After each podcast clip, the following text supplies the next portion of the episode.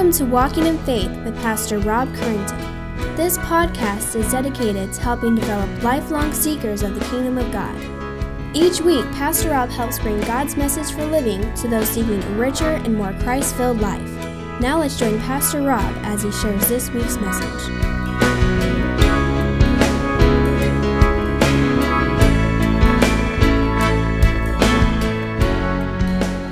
Want you take your Bibles and turn to Galatians chapter 5, verses 13 through 15 is our passage. We're going to go back a couple years to a message I shared some time ago as we talk about freedom to love others. Here in America, we enjoy a freedom that is the envy of the world, do we not? Now, understand that for many today, there may be an argument about that, whether with that statement, complaining that many in America are not experiencing the freedom that others experience. And that may be true. However, in relation to the other nations of the world, the United States stands head and shoulders to the head and shoulders above all others when it comes to liberty and freedom. Our national anthem declares boldly that we are the land of the free and the home of the brave. And we cherish those freedoms, and most of our political, religious, and cultural wars are waged in the name of securing or maintaining our freedoms and liberties as we see them. But we also must realize that our freedom does not come free and does not come cheap. Real blood, sweat, and tears have been shed to secure and retain those freedoms. Lives have been lost, capital has been spent, and sacrifices have been made so that you and I may enjoy the freedom that we experience today. Freedom comes with responsibility and obligations. That is one thing that we need to understand. It is one thing that we must pass from one generation to the next is that freedom comes at a great high cost and we must be willing to pay that cost. We must never forget that. We must remember that we all have a part in the ongoing experiment of the Republic, American Republic and its democratic principles. That all men, speaking and also of all women, are created equal, that they are endowed by their Creator with certain unalienable rights among those are life, liberty, and the pursuit of happiness. But I also want to share with you this morning as we celebrate our country this weekend and the upcoming July 4th that there is a greater freedom than American freedom. There is something greater than just the liberties that we experience. There's something greater and something much better. And I want to share with you this morning a greater freedom than that of personal liberty a freedom that is more satisfying than the pursuit of happiness, and a freedom that truly gives life. This is a freedom that comes from the amazing gift from that Creator to His children. A freedom that is not secured by the blood, sweat, and tears of human sacrifice, but by the blood and sweat and tears of the precious Lamb of God, Jesus Christ a freedom that cannot be lost in an election, surrendered by a court order, or dissolved by an act of Congress. This freedom comes not from human will and exertion, but from the will of the Father. The freedom that comes from the wonderful news of the gospel and its life changing message. That's the freedom that I want to share with you this morning. Today, our passage in Galatians we had studied that book some time ago, and if you'd like to get that series, you can go to our website and you can listen to all those messages. But up to this point, as we're getting into Galatians 5, just to give you a, a matter review of what that letter is doing, Paul has been defending the gospel of Christ. That is, that there is only one way one person or a person is made right with God and becomes part of the family of God, and that is by grace through faith. Paul had warned the Galatians not to accept any other gospel than the one that is presented, and that anyone who teaches another gospel is accursed. We saw something similar to this in 2 Peter. As you may recall, some of the Galatians had been seduced by the Judaizers who taught that one must be circumcised and observe the Mosaic law to be part of the family of God. To Paul, this teaching was dangerous because observing the law saved no one. The law had no power to save. Its purpose was not to save a person, but to point out a man's need of a Savior. To obey the Mosaic law would never bring salvation, it would only show how short you come to the glory of God. It was to point to a man's need of a Savior. It was needed as a guardian until the Savior, the offspring of Abraham, arrived that was promised in Genesis 12 and 15 and 17. And by the way, that was promised well hundreds of years before in Genesis chapter 3, verse 15. Paul proclaims that Jesus is the offspring, is the son of promise, that is the Savior of the world. Yes, the law is perfect and it contains the Word of God. And when we talk about the Mosaic Law, the commandment, the law, we're speaking of the Ten Commandments. But it has served its purpose. Paul quoted in the law, or quoted that the law in writing, that the righteous shall live by faith. To demand that one observe part of the law is to be accounted to be observed all of the law. For it requires no one, or serve all that the law requires, which no one other than Jesus Christ could ever do. To continue to live according to the law was to curse one to death. Now, I want to just say as a moment, just as editorial note, to have a list of rules to live by seems to you and I to be much easier, is it not? You know, here's the things that you need to do be right with God. I, you know, can we get those down to 10? That would be great. But the problem is to do those 10 things would never save you. You could do those 10 things perfectly, but still fail. For to fail in one part of the law is to fail in all. And then Jesus made it harder. It wasn't just just do those things. To not just not commit adultery was enough. For if you look at a woman, Jesus said, you've committed adultery in your heart. So now it's not just the actions you do, it's what you think and it's your attitude. So, which one of us would ever pass that test? Just with those 10. Let's not count the other 696 laws that there were. And I don't know if that was the exact number, but somewhere around there. Could you imagine getting up and just following those types of laws? That's like living with OSHA and all the things you have to do just to make a hamburger. I mean, it's just, you just can't do it. You're going to fail in some way. Don't do a lemonade stand. Don't pass out water somewhere because someone is going to get you. But instead of inquiring everyone to live by the law, Christ has come to set man free from the law by his perfect obedience. Now that's an amen. So I'm going to give you that once again and give you an opportunity because instead of acquiring everyone to live by the law, Christ has come to set man free from the law by his perfect obedience. All right, you can be a Baptist or a Pentecostal for one service. In his death, Jesus has satisfied the wrath of God by bearing the penalty of our sin. That's the essence of a gospel, and it's worth defending. That's the only reason you should get up on a Sunday morning and come here is because of that truth. Anything else is not worth getting out of bed or skipping a nap. Except for brownies with fudge and walnuts. And I don't know if any of you brought that for, the, for, uh, for later, but that God will give you a blessing on that.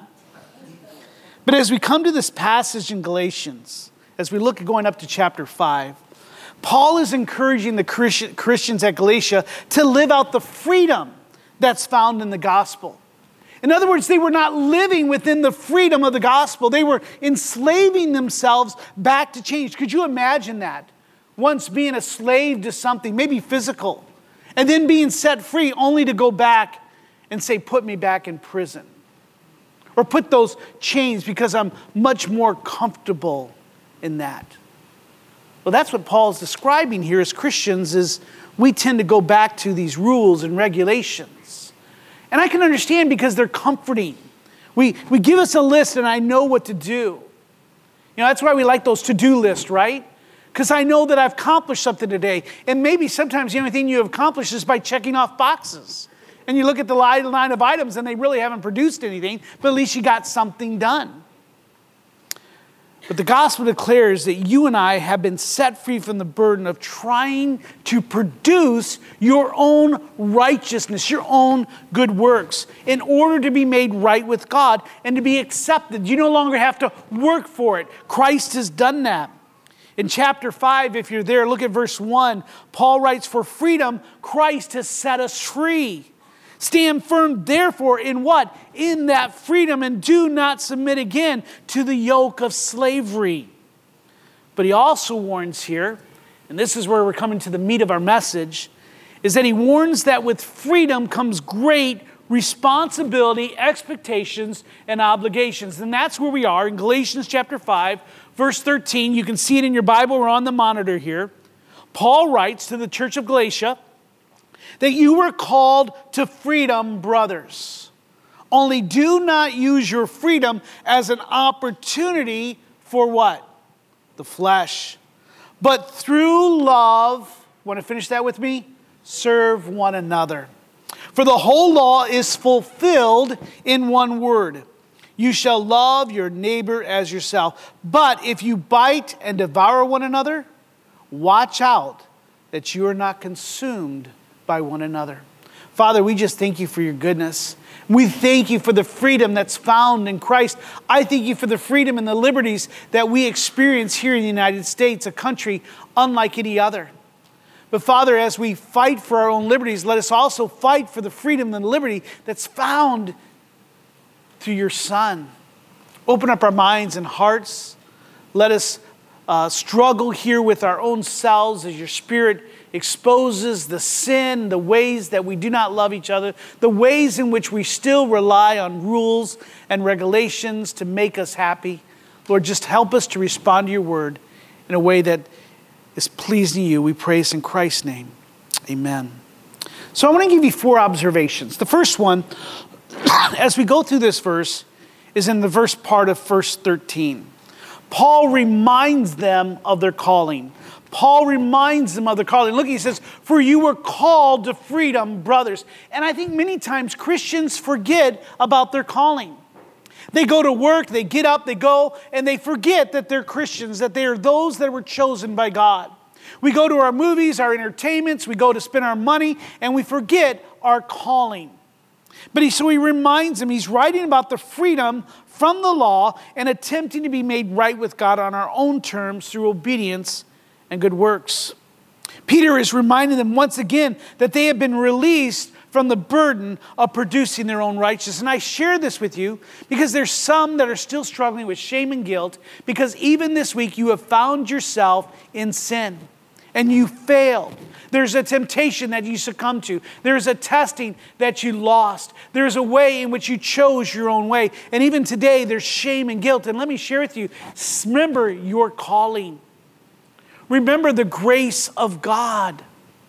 That shame and guilt is not the liberty that God has given you. You must remember that He has forgiven you of all your sins. That is the gospel. Christ has done what God required. God required for you to be perfect. We could not do that. So Christ came to be perfect for us.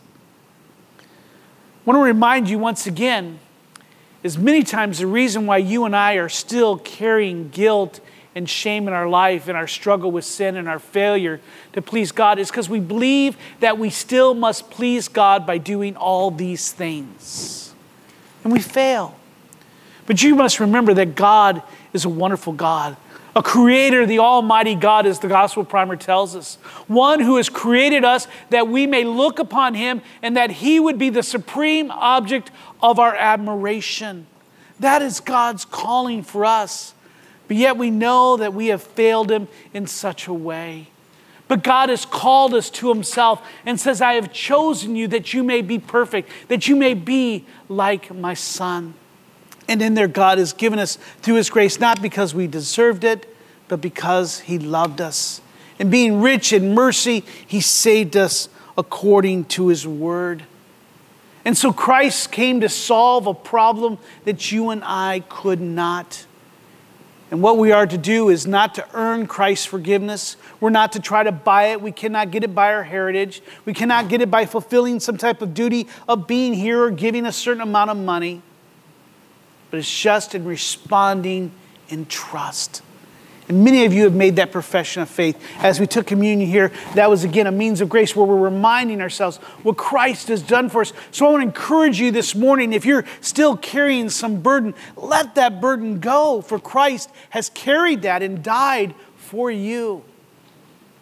So Paul reminds them of their calling.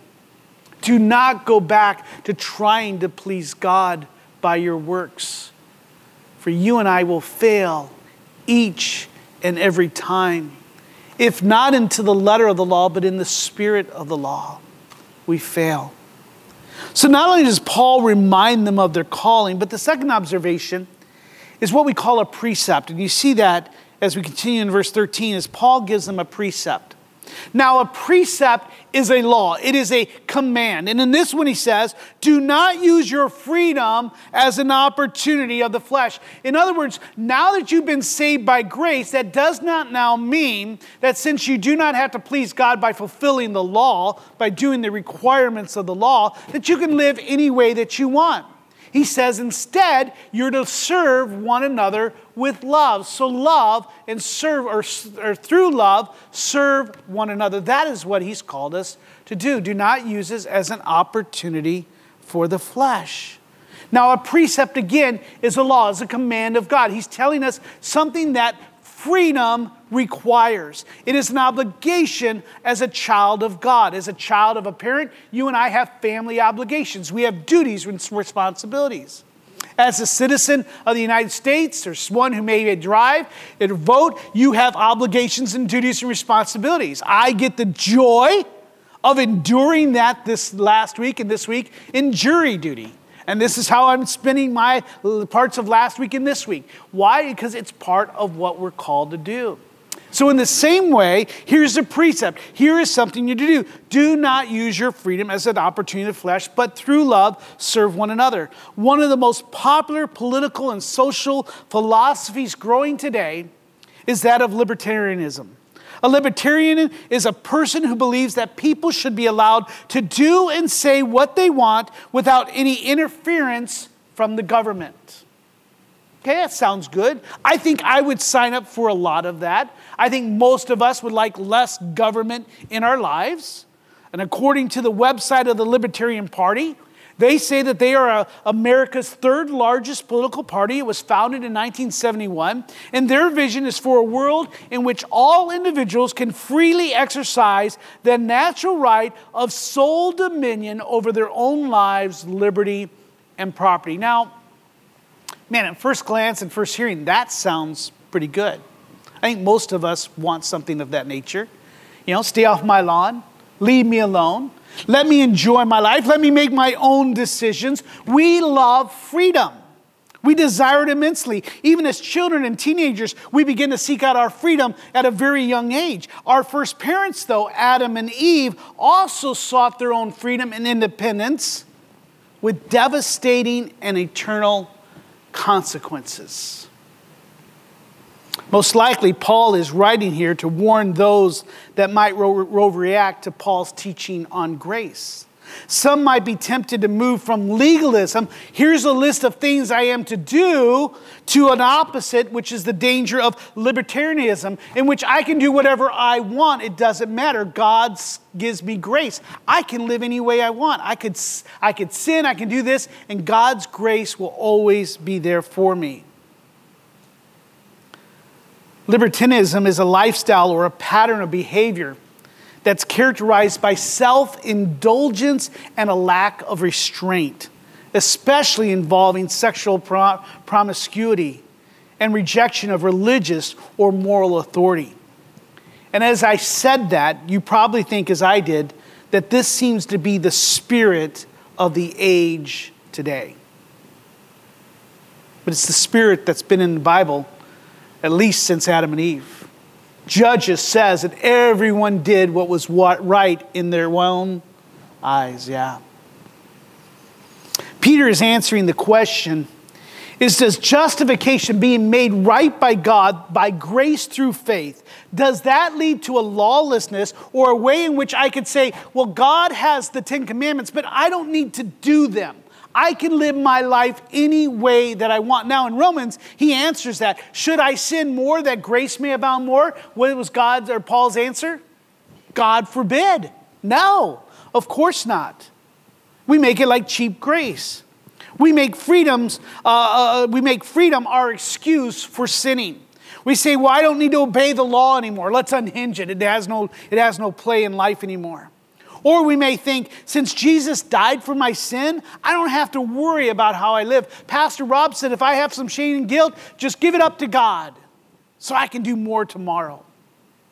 You might think I have liberty to live any way I want since God gives me more grace. And no matter what I do, some would say, God will forgive me and I'll still get into heaven. See, that's all you really want. You said a prayer when you were little, maybe VBS, Sunday school, junior church, and you have it right there. You have a, a fire insurance card, get out of hell card free. So free get out of hell card. Something like that. You say, I live anyway. I said a prayer when I was young. It doesn't matter how I live my life. Well, there are many, there are millions of Christians or should I say, professing Christians who would say that. Here's a warning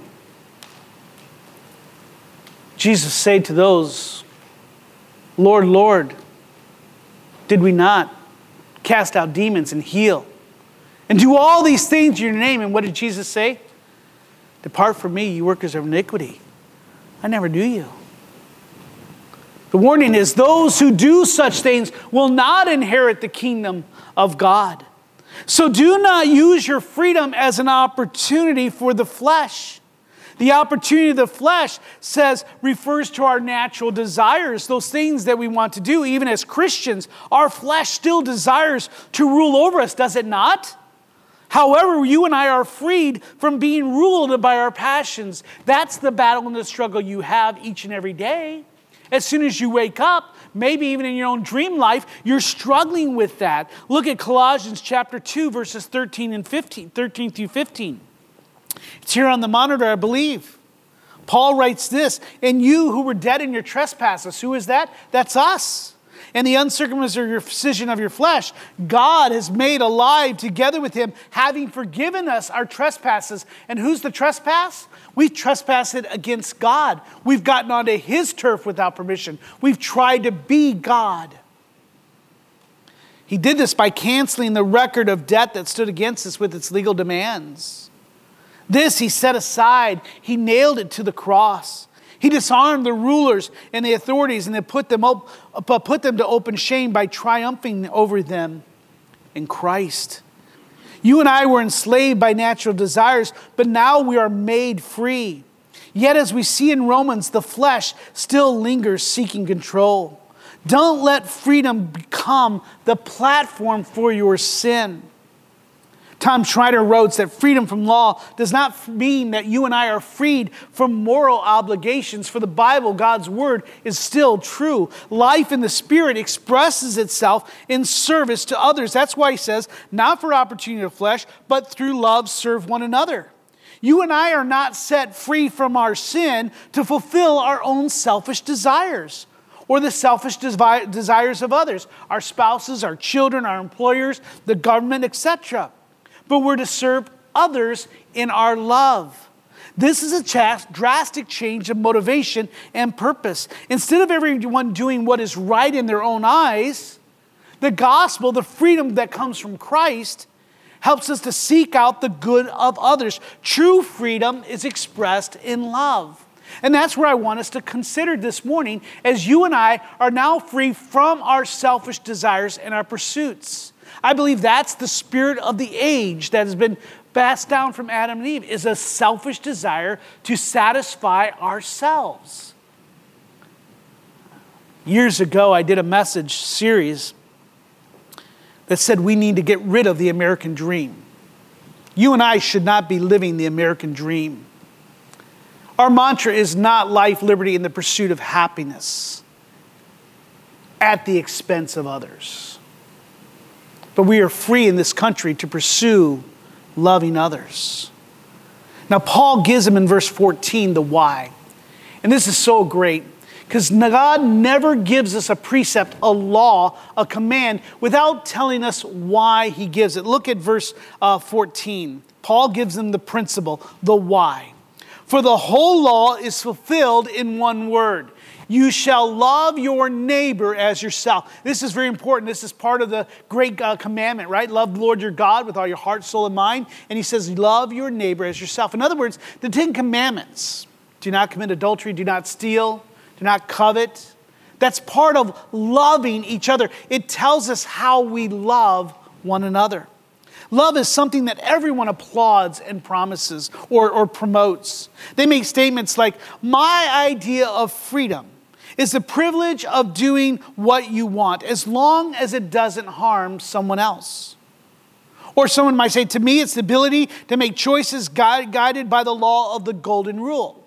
And what's the golden rule? Do unto others what you would have them do to yourself. Or you might have some as do unto others before they do it to you. But the guiding principle in all these statements is what? You, is yourself. You're still living your life as, as you are the center. Hence, why we have marriage conflict, why we have a parent and children conflict, and conflict at work, and conflict in politics, and so on and so forth, because we put ourselves in the center. And we love others as is they're loving us back in return, or what I can get. You see, in other words, you and I are actually set free from sin and selfish pursuits. That's what you and I were enslaved to. That's what happened to the first marriage conflict when Eve took of the apple or whatever it might have been and gave to Adam. And they were both guilty, they were both in shame. Look here at Romans chapter 13, 8 through 10. I believe it's on the monitor. Paul commands us to owe no one anything except to love each other, for the one who loves another has fulfilled the law. For the commandments, you shall not commit adultery, not murder, not steal, not covet, and any other commandments are summed up in this word You shall love your neighbor as yourself. Love does no wrong to a neighbor, therefore, love is the fulfilling of the law. See, you and I could not do that. Christ could. But we could not do it. Even today, I would dare say, and I would challenge you that you love your spouse your girlfriend or boyfriend, you love your children selfishly many times. Most likely, most times. Because that's how we are hardwired. And the Bible is that changing that thinking, is changing that way of believing. We love ourselves and we seek out our good. Now, God is calling us to seek out others just as much as you seek out your own happiness, prosperity, and safety. Believers, we're to live out the love of God when we serve others. Others then see God's love. Now, not just to those that are lovely, not to those that just love us. The Bible says the world does that. If I love you, you love me in return. That's just natural. However, the Bible has called us to love those who are unloving, to those that are hateful and spiteful to us. Now, that changes our politics right there and then. That changes Twitter. Twitter ceases to exist. How would that change if just those who profess Christ lived that out in all areas in all facets of their lives?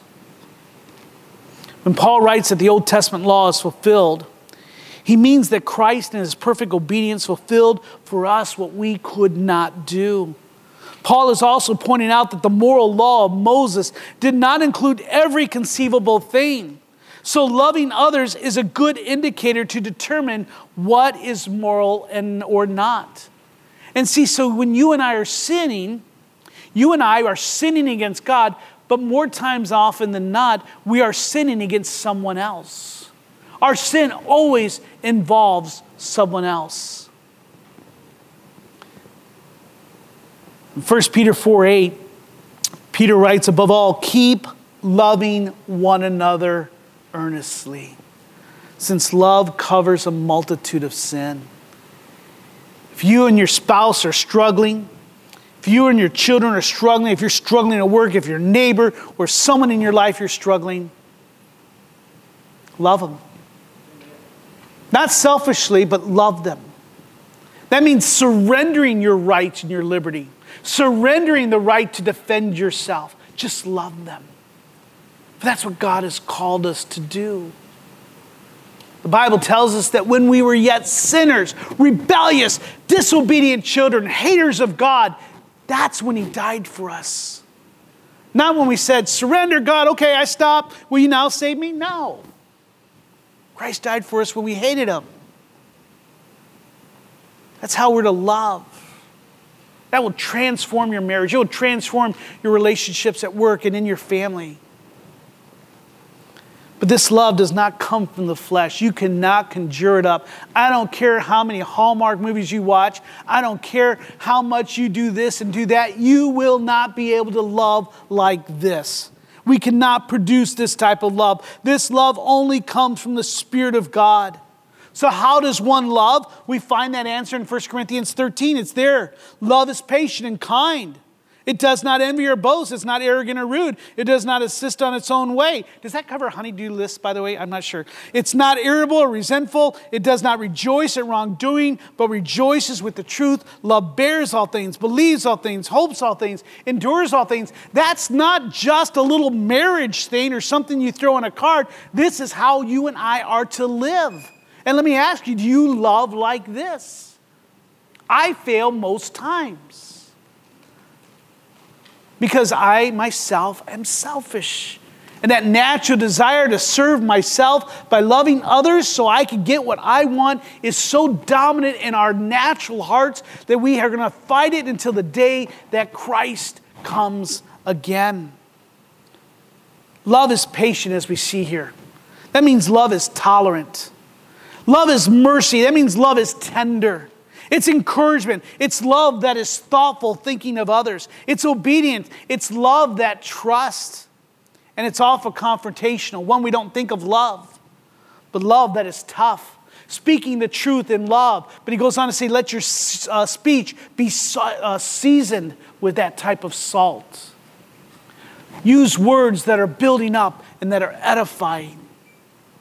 Let me ask, how many times have you said something in the heat of the moment and you wish you could take back? Can't, can you?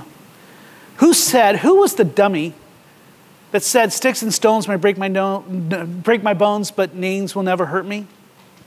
What's hurt you more? A broken wrist or that cutting remark by a parent, by a loved one, by a friend?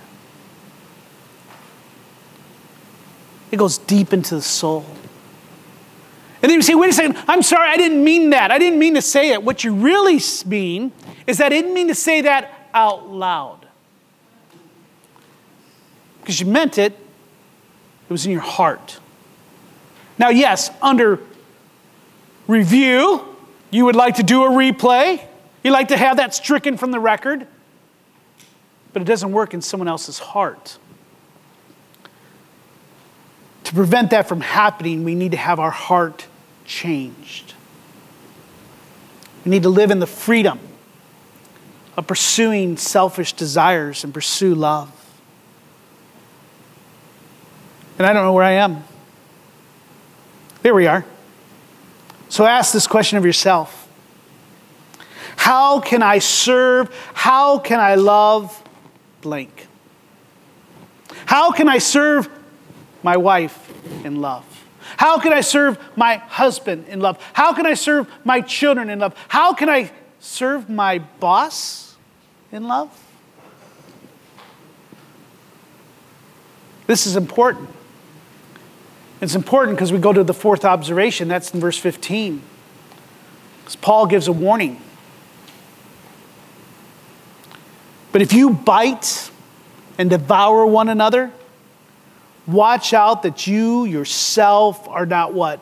Consumed by one another. This aptly describes our political, religious, and cultural environment today, and it should not be so among God's people, especially among believers. We have seen already in Paul's many letters that the unity of believers is a big concern. He has pointed out that God is reconciling man not only to himself, but reconciling man to man. Our freedom is not to cause dissension among the church. Most likely, there have been factions in the churches of Galatia that were fighting over supporting Paul or the Judaizers. They were fighting over ideologies, they were fighting over philosophies and over truth. Unity, though, is the mark of true believers. A lack of love shows who is genuine and not. In 1 Corinthians chapter 11 verse 18, Paul is admonishing the Corinthian church believers and the infighting that's going on in the church of Corinth. He says, For in the first place, when you come together, speaking of, of this type of manner, and then mainly when they're coming to, to eat in communion. Back then, they would eat a meal with communion. We, we do communion and then eat a meal. But he says, when you come together as a church, I hear that there are divisions among you. And we're not talking about an aisle, but there were infighting among the church. And I believe it in part, for there must be factions among you in order that those who are not genuine among you may not be recognized. What is he saying? That a community of believers is a tough testing ground to live in love. You and I, if we are not loving, shows that we are not truly of God's children. Now, I'm not saying that you're not saved, but the mark of a believer is love, is freedom in serving others in love. And when we're unloving, we're not like our Father. We are not like the Son. And so you and I have this mirror. Am I working in love? Am I serving in love? Is it, is it reflecting Christ? Is it reflecting the image of the Father? James 4 says the thing, same thing, but what causes these quarrels? What causes these fights among you?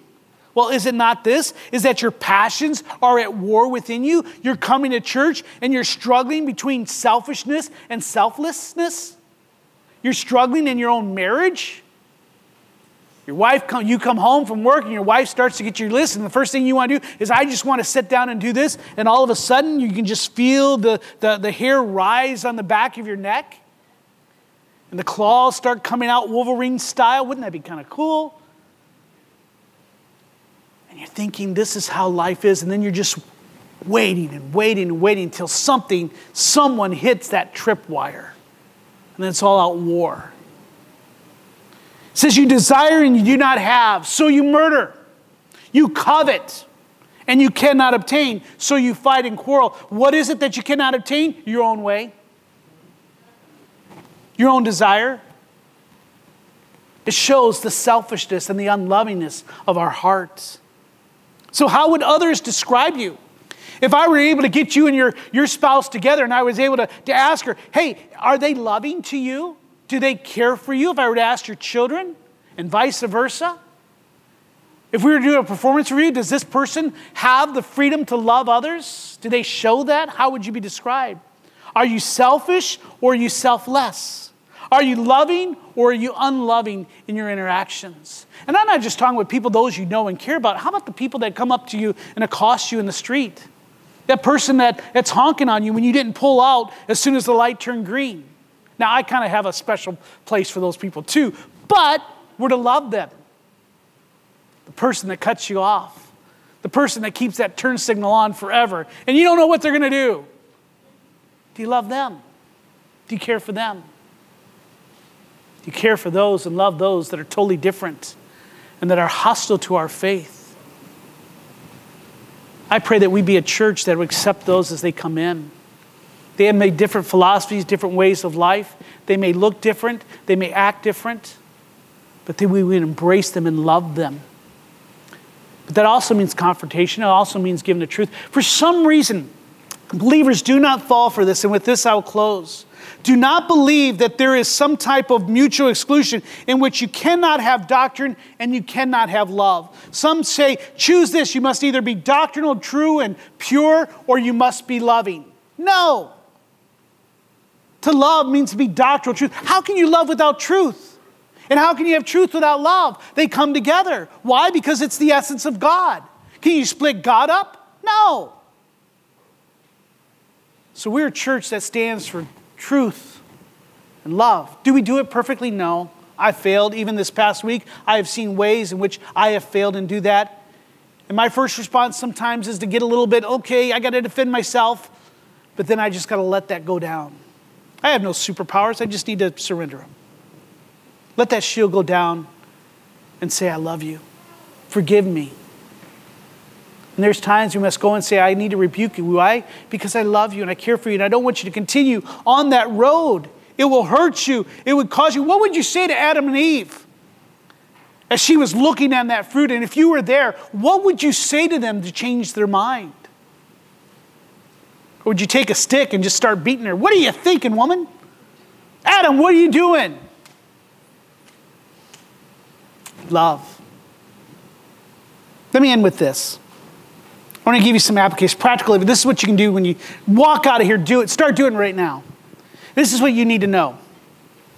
Everyone you come in contact is an opportunity to express God's love. It doesn't matter if it's a dash and dine, if it's your Uber driver, if it's the guy that's asking you for money and he stinks, or if it's someone that you just don't care about, or whatever.